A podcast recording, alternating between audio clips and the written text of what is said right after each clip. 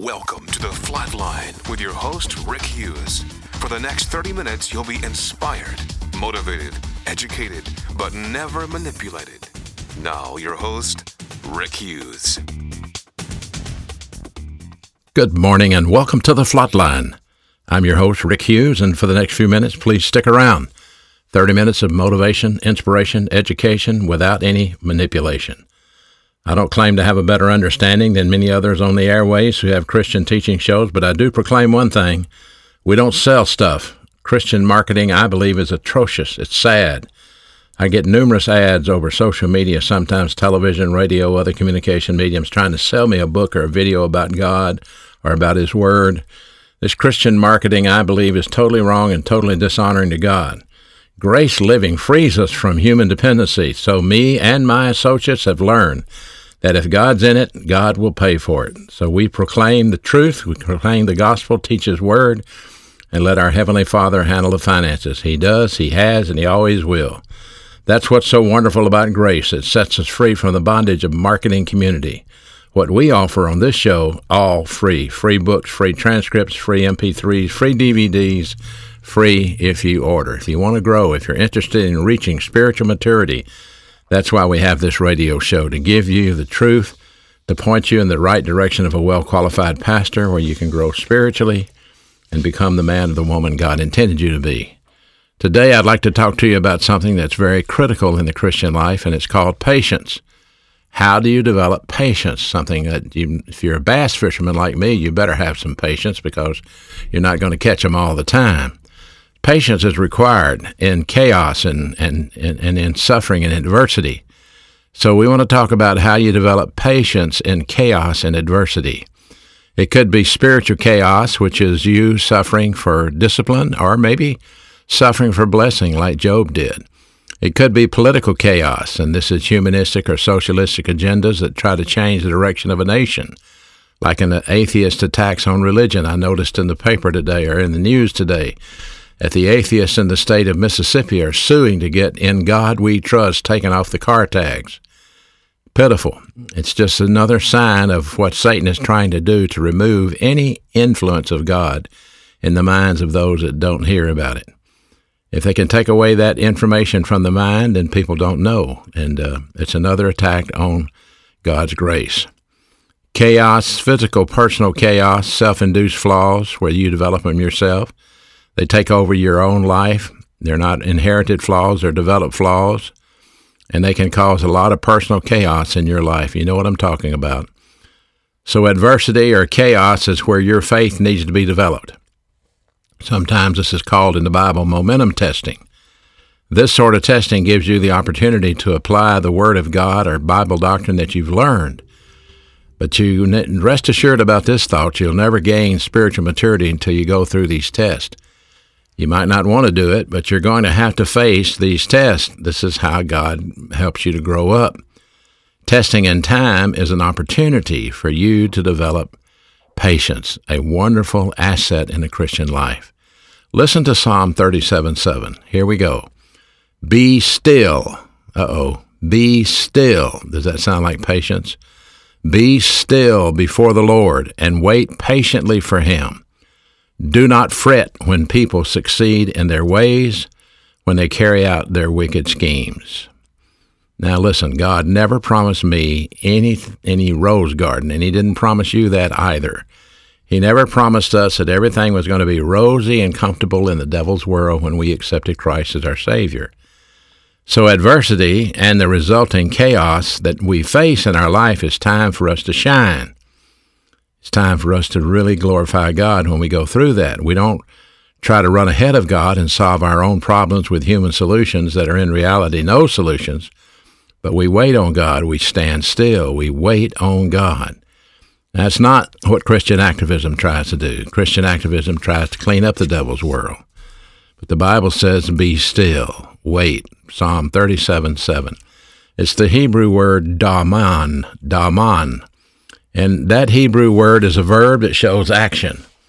That action is you using your volition called faith. Faith. So damam is a qal imperative verb in the Hebrew, meaning this is a divine command from God through the writings of David, the man who penned this psalm. And if it's in the qal stem, as it is here, then it's an active voice verb, meaning we are the ones that must do this. We have to produce the faith to stand still. Faith is how we grow our patience. So, one, in adversity, testing, suffering, you must use your volition to be still, stand still, and develop patience. Don't try to get out in front of God's timing. Don't try to solve it your own self. Wait on the divine solution, which will be revealed to you in the scriptures, and you can then execute the faith rest drill. This type of mental attitude, we call it problem solving device number three, the faith rest drill. It's critical in the Christian life. You're never going to get anywhere until you learn how to use the faith rest drill. If you don't understand that, write to me. We'll send you a book on the faith rest drill so you can get that down. So, one of the reasons that God will allow this sort of pressure or chaos into our life is so that through our patience we can glorify Him by using these problem solving devices. However, self induced misery, suffering, chaos could actually be a sign of divine discipline. Now let's look at your life for a minute. Listen to what the writer of Hebrews 12, 5 through 7 said about that. Have you forgotten the exhortation addressed to you as sons? My son, the Bible goes on to say, do not scorn the Lord's discipline or give up when he corrects you. For the Lord disciplines the one he loves and chastises every son that he accepts. Therefore, endure your suffering as discipline because God is treating you as a son. For what son is there that a father does not discipline? If you have been out of fellowship, if you have failed to rebound, problem solving device number one, more than likely you've gone into reversionism. Some people call it backsliding. And you may be having some divine discipline or God lowering the hammer into your life. How would you know if your suffering is divine discipline? Very simply, do you have unconfessed sin in your life? Do you have unconfessed sin in your life, or do you have a pattern of arrogance that keeps suffering, keeps uh, surfacing in your life? This will bring about divine discipline. Now, on the other hand of it, suffering for blessing, that's part of the believer's maturing process. And the Lord Jesus Christ promised his disciples they were going to have a lot of suffering, and it was coming. Listen to John 16, 1 through 3. I told you all these things, Jesus said, so that you will not fall away. They will put you out of the synagogue, that means kick you out of church. Yet a time is coming when the one who kills you will actually think he's offering service to God. And they will do these things because they have not known the Father, they have not known me. So when he said, I told you these things, what exactly did he tell them? What is that referring to, these things, so that you won't fall away? Well, let me read what he told them. In John 15, 18 through 27, here's what he told them If the world hates you, be aware that it hated me first. And if you belong to the world, the world would love you as its own. However, because you do not belong to the world, but I chose you out of the world, for this reason the world hates you. So remember what I told you a slave is not greater than his master, and if they persecuted me, they will also persecute you. If they obeyed my word, they will obey yours too. But they will do all of these things to you on account of my name, because they do not know the one who sent me. If I had not come and spoken to them, they would not be guilty of sin. But they no longer have any excuse for their sin, because the one who hates me hates my Father too. If I had not performed among them the miraculous deeds that no one else did, they would not be guilty of rejecting me. But now they've seen these deeds, and they've hated both me and my Father.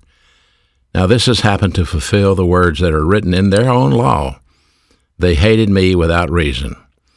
When the advocate comes, as the Holy Spirit, whom I will send to you from the Father, the Spirit of truth who goes out from the Father, he will testify about me, and you also will testify about me because you have been with me from the beginning.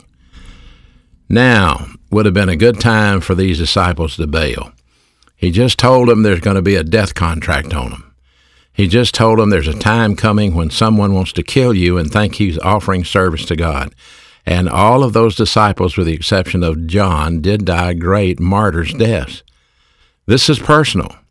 Satan has a contract on these guys, just like he did on the Lord Jesus Christ, and just like he does on you. John 8:44. Jesus Christ said to the religious crowd, "You people are from your father the devil, and you want to do what your father desires. He was a murderer from the beginning, and he does not uphold the truth because there is no truth in him. And whenever he lies, he speaks according to his own nature, because he is a liar and the father of lies." So be still in that verse of Psalm 37 that word be still implies that you put on the armor of God and you wait patiently for God to provide your solutions. Wait patiently for God's provisions. As you move through the time dimension in your life, you'll have the opportunity to live a life free of frustration, free of anger, free of fear. It's what we call the supernatural life, the Christian life. And it can only be led with supernatural assets given by God the Holy Spirit and the Word of God indwelling in you. But if you are filled with the Holy Spirit and if you've learned the Word of God, which is the mind of Christ, you can actually replicate the attitude of Christ as he traveled through the devil's world. Because there's one thing our Lord possessed that we often overlook, and that's divine patience. He had great patience with those disciples, I assure you. Patience is an amazingly powerful character asset that frees you from emotional sins that often override your thinking producing other mental attitude sins. I know some people want an aspirin panacea. They want a desire for a quick response. Take two aspirin, call the doctor in the morning. You know, you've heard that. These are the impatient, desperate people who fail to realize that it took years to become losers spiritually, and therefore you're not going to become a winner believer overnight. What's the difference between winners and losers? Losers are believers who break fellowship with God, get into reversionism, do not recover, and go down that my way highway until eventually they die the sin unto death. Winners are those people who learn God's Word, apply God's Word, glorify God, and replicate the life of Christ. So you might be able to recover quickly from your sin by rebounding, but getting back to spiritual maturity or spiritual stability will take a little bit of time. That's why you have to be patient in your spiritual life. You're not going to get all the answers overnight. You know, it's it's typical of a lot of people, and I've met them in my life that have a lot of questions, and before you answer one question, they're thinking of another question. They want all their questions answered right now, and as quick as they can think of them. But you must be patient in your Christian life and wait on God to teach you. Because impatience is a tremendous mental defect that leads to the sins of worry and fear and anger. And it's this impatience is an acquired flaw. It's brought about by unrealistic expectations on your part. Have you been that way? Have you gotten unrealistic expectations? If you abide in Christ, you may have some faults to overcome, but you will not have flaws that cloud your judgment. I'm going to say that one more time. If you abide in Christ, you may have faults to overcome, but you will not have flaws that cloud your judgment. Because as you grow in grace, you will develop wisdom and you'll have discernment and insight and understanding, and your judgment won't be clouded. Yes, you still have a sin nature. Yes, you still have to use your volition to stand still and avoid that sin of worry. But unrealistic expectations on your part are a symptom of some self centered arrogance all with this unrealistic self image, you know. You're always right. The rest of the world is always wrong. The rest of the world is always messed up, but not you. You're right. So your frustration, your anger, your bitterness, your evil speaking can all stem from a lack of patience in your life. Do you want to be a patient man or patient woman as the Lord tells you to be? Well, how does that come about? Well, through trials. For example, Luke 21:15 For I will give you words and wisdom that none of your adversaries will be able to resist or contradict. You will be betrayed even by your parents, the Lord Jesus Christ said, by your brothers and your sisters and your relatives and your friends. And they will even put some of you to death, and everyone will hate you because of me. but not a hair on your head will perish. Stand firm, stand still, and you will win life. There it is again. Stand firm, stand still. Patiently wait on the Lord. In 1 Corinthians 10 13, there is no temptation overtaking you except what is common to mankind, and God is faithful. He will not let you be tempted beyond what you can bear, but when you are tempted, He will also provide a way out so that you can endure it. What does that mean? In human terms, God's not going to throw you under the bus. He's not going to abandon you. He said, I'll never leave you. I'll never forsake you. I give unto them eternal life, and they will never perish. Even no man shall ever pluck them out of my Father's hand. Pluck them out of my Father's hand. There's a verse in 2 Timothy 2.13 that says, Even if we believe not, yet he abides faithful, for he cannot deny himself. So the Father is not going to abandon you. You're going to go through trials. You have to. That's how you grow. That's how you develop patience. That's how you develop your, do your wisdom and apply your wisdom to your life. Listen to Romans 12, 12. Be joyful in hope and patient in affliction. Another word for suffering, another word for chaos. Be joyful in hope, patient in your chaos, in your afflictions, and be faithful in your prayers. Patience over emotions in testing is critical because endurance is developed by means of testing, momentum testing. You have to go through that momentum testing. All of us have to go through that momentum testing. And uh, if you do, then you can develop patience. Through undeserved suffering you develop patience 1 peter 2.20 but how is it to your credit if you receive a beating for doing wrong and you endure it but if you suffer for doing good and you endure it this is commendable before god so undeserved suffering is a way to develop patience patience over your emotions and testing and endurance is developed by means of testing as i said listen to 2 corinthians 12 critical verse for you or because of these surpassingly great revelations. Therefore, in order to keep me from becoming conceited, this is Paul writing about his suffering, I was given a thorn in my flesh, a messenger from Satan, to torment me. Three times I asked the Lord to take it away from me, but he said, No, my grace is sufficient for you, for my power is made perfect in your weaknesses. Therefore, I will boast all the more gladly about my weaknesses, so that Christ's power may rest on me. That's why, for Christ's sake, I delight in my weaknesses. I delight in insults. I delight in hardships.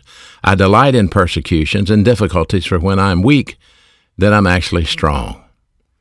What he's saying there is that he's responding by using the Word of God and patience and not reacting with bitterness and frustration and anger. When you have difficulty or chaos in your life, do you react or do you respond? Reaction lets your emotions get in charge and you'll get angry and you'll get mad and you'll get bitter, but responding goes to faith rest. Waiting, be still, be patient, be strong, wait on the Lord. This is what's required to develop the spiritual life. Patience is developed by means of your very own spiritual life. Listen to James 1 4. Let perseverance finish its work so that you may be mature and complete, not lacking anything. So, this is one of the things God will put you through. He will put you through these tests, through these things that you chaotic times that you go through in your life to teach you to use the faith rest drill, which is another way of saying to be patient in your suffering, to be patient in your adversity. So, the Lord direct your hearts in the love of God into patience of Christ. 2 Thessalonians 3 5. Listen again. And the Lord direct your hearts, that's spiritually mature believers, into the love of God and into patience from Christ. That's divine viewpoint thinking. That's critical that you think divine viewpoint, not human viewpoint. Colossians 1 9 through 11 for this reason, we also, since the day we heard of it, do not cease to pray for you, Paul said to the church at Colossae, that you may be filled with the knowledge of his will in all wisdom and spiritual understanding, so that you would walk worthy of the Lord, fully pleasing to him, being fruitful in every good work, increasing in the knowledge of God, strengthened with all might according to his glorious power, with all patience and long suffering two Greek words for patience hupomone and macrothumia.